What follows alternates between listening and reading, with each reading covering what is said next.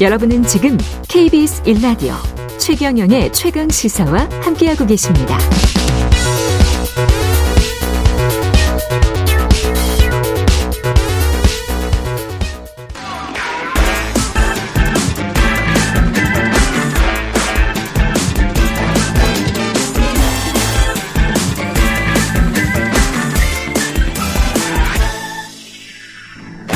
네, 한 번 더 뉴스. 오늘은 경향신문 박순봉 기자와 함께하겠습니다. 안녕하십니까? 네, 안녕하세요. 예, 들어가기 전에 김기현 의원과 이야기할 때 여론조사가 하나 더 나왔었어요.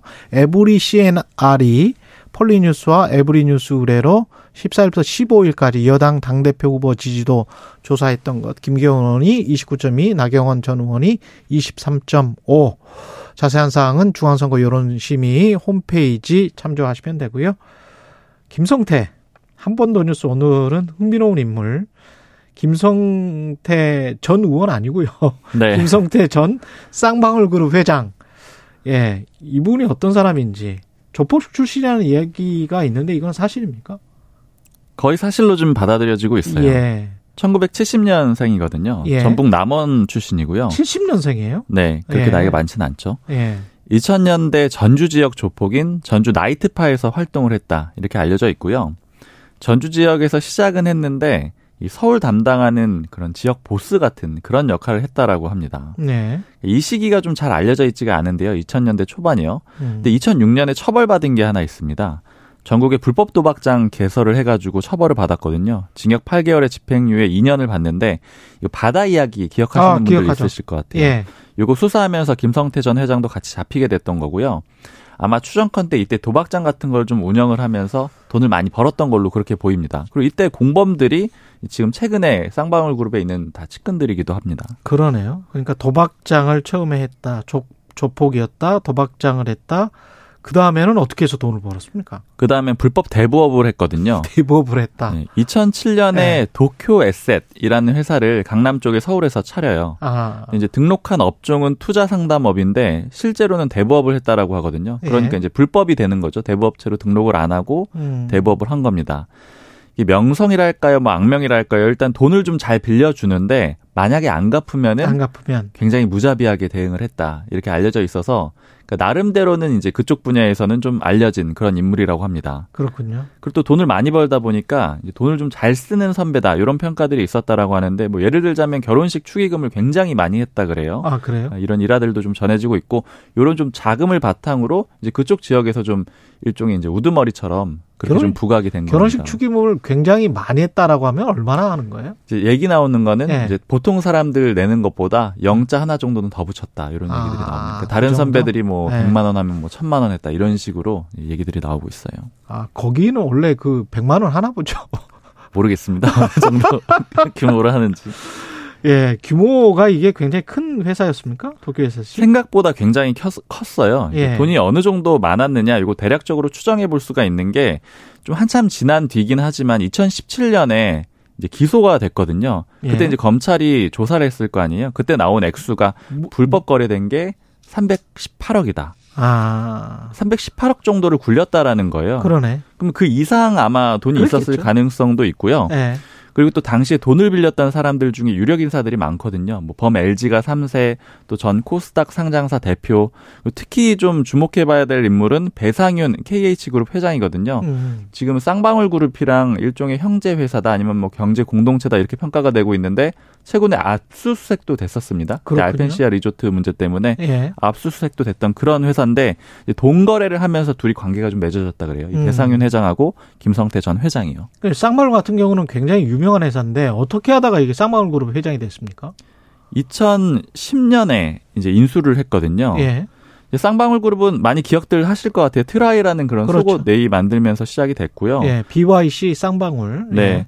사실 규모가 꽤 컸었거든요. 처음에 이봉령, 이창령 형제가 설립한 회사인데 이 영자가 영자 돌림인데 아. 방울 영자래요. 그래서 이제 아, 쌍방울 두 명이 쌍방울. 모였다 해서 쌍방울이라는 회사니까 처음부터 김성태 전 회장의 회사는 전혀 아니었어요. 근데 계속 몸집이 커지다가 1997년에 외환위기 겪으면서 결국은 부도가 납니다. 야구단도 있었잖아요. 쌍방울 레이더스. 맞아요. 그때 예. 뭐 2년 전이었죠. 그때 창단이 됐었고 그 음. 이후에는 공정위가 여기는 대기업이다. 대규모 기업 집단으로 지정을 하기도 했었는데 아, IMF 외환위기 때 부도가 났다. 네, 부도가 됐고요. 네. 그러다가 주인이 여러 번 바뀌면서 여기저기 팔리게 돼요. 네. 이런 과정을 거치던 중에 김성태 전 회장이 아까 말씀드렸던 도쿄 에셋이라는 그런 일종의 불법 대부업체 있잖아요. 그렇죠. 요거 회사 이름을 태평양 통상으로 바꾸고요. 아. 레드 티그리스라는 이름도 썼는데 네. 이렇게 이름을 바꾸고 그 자금력을 바탕으로 2010년 1월에 인수를 하게 됩니다. 그렇군요. 인수할 때도 문제가 좀 있었습니까? 쌍방울 주가 조작을 했습니다. 주가 조작을 주가 하면서 또 인수를 했구나. 네, 뭐 네. 여기만 한 것도 아니고 유비컴이라는 회사도 또 주가 조작을 했거든요. 쌍방울이 코스피에 있었어요? 네, 그렇죠. 네. 2010년에 하고 2011년에 하고 이렇게 주가 조작을 했는데 이런 범죄가 드러난 거는 2013년이에요. 이게 어떻게 음. 드러나게 됐냐면 서울중앙지검이 증권정보 합수단이라는 그런 조직을 만들게 되거든요. 예. 조직 새로 만들면 첫 번째 사건 굉장히 힘을 많이 쓰잖아요. 첫 번째 사건으로 지목을 한 게 바로 이 쌍방울 주가 조작 사건이었습니다. 그렇군요. 대대적으로 수사를 해가지고 실소유주의자 주가 조작의 주범이다 이렇게 음. 밝혀지게 됐고요. 그리고 이제 당시에도 좀 특이한 거는 최근에 도피했다가 태국에서 잡혀온 거잖아요. 예. 그때도 도망을 갔었습니다. 해외로 도피를 했었는데 먼저 친동생을 기소를 해요. 그 네. 친동생은 징역 5년형이 나옵니다. 그때도? 네. 그리고 어. 한 1년 정도 도피해 있다가 스스로 돌아오게 되는데 돌아오고 나서 2014년 4월에 검찰이 기소를 했거든요. 그런데 결과적으로는 동생이 실형 5년 나왔고요. 또 해외로 도피했고요. 음. 그리고 검찰이 봤던 시세 차익이 한 347억, 한 350억 정도로 봤거든요. 예. 이제 범죄가 굉장히 중하다고 볼 수가 있잖아요. 그때 최종적인 대법원 판결 꽤 오래 걸려서 2018년에 나온 거는 징역 3년에 집행유예 5년이에요. 음. 이게 소위 재벌들이 많이 받는 거라고 그래서 이제 사모 법칙 아니면 그렇죠, 뭐 재벌들 네. 보통 나오는 판결이잖아요.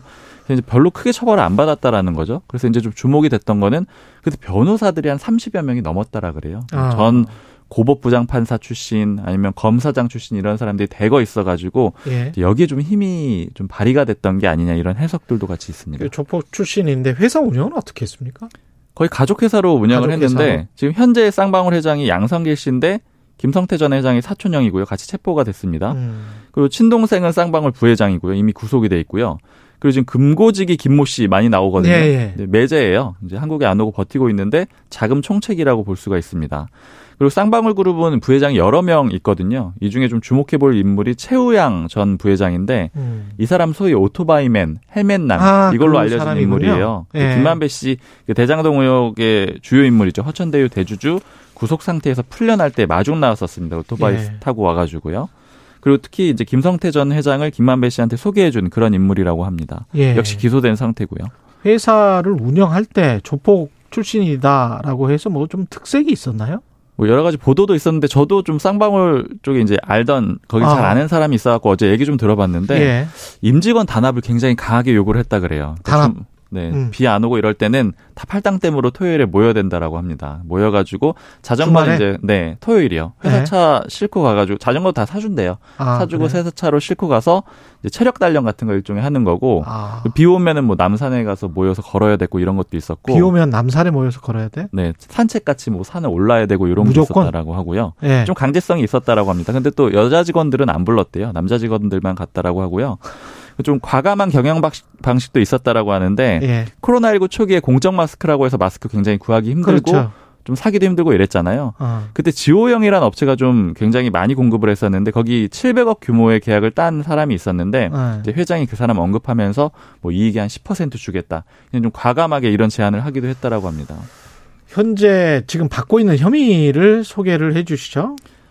일단 또 주가 조작이에요. 음. 회사 운영하면서 전환 사채를 한 200억 원어치 발행을 했거든요. 음. 이거 자체는 불법은 아닙니다. 근데 이게 주식으로 바꿀 수 있는 채권인데 주가에 따라서 영향 많이 받잖아요. 아, 그렇죠. 그래서 유령 회사 만들어 가지고 주가 조작하고요. 아. 전환 사채 판돈 일부는 자기 계좌에 넣고 이런 식으로 불법을 저질렀고요. 예. 이렇게 돈 마련했잖아요. 이거 음. 가지고 일부는 이 이재명 민주당 대표가 예전에 경기지사 시절에 공직선거법 위반 사건으로 재판받았는데 그때 변호사비 대납해줬다. 이 돈이 그 돈으로 흘러갔다. 이렇게 검찰은 음. 보고 있고요. 또 대북 송금 의혹도 한 가지 있죠. 네. 한 640만 달러 중국으로 일반출해서 전달한 북한에 전달한 그런 혐의도 같이 받고 있습니다. 알겠습니다. 깔끔하게 정리해 주셨습니다. 지금까지 경향신문 박순봉 기자였습니다. 고맙습니다. 감사합니다. KBS 일라디오 최경영의 최강시사 2부는 여기까지고요. 잠시 후 뉴스 일대기 그리고 그리고 아랍에미레이트의 적은 이란 발언 관련해서 한양대학교 이수 교수와 이야기 나눠보겠습니다.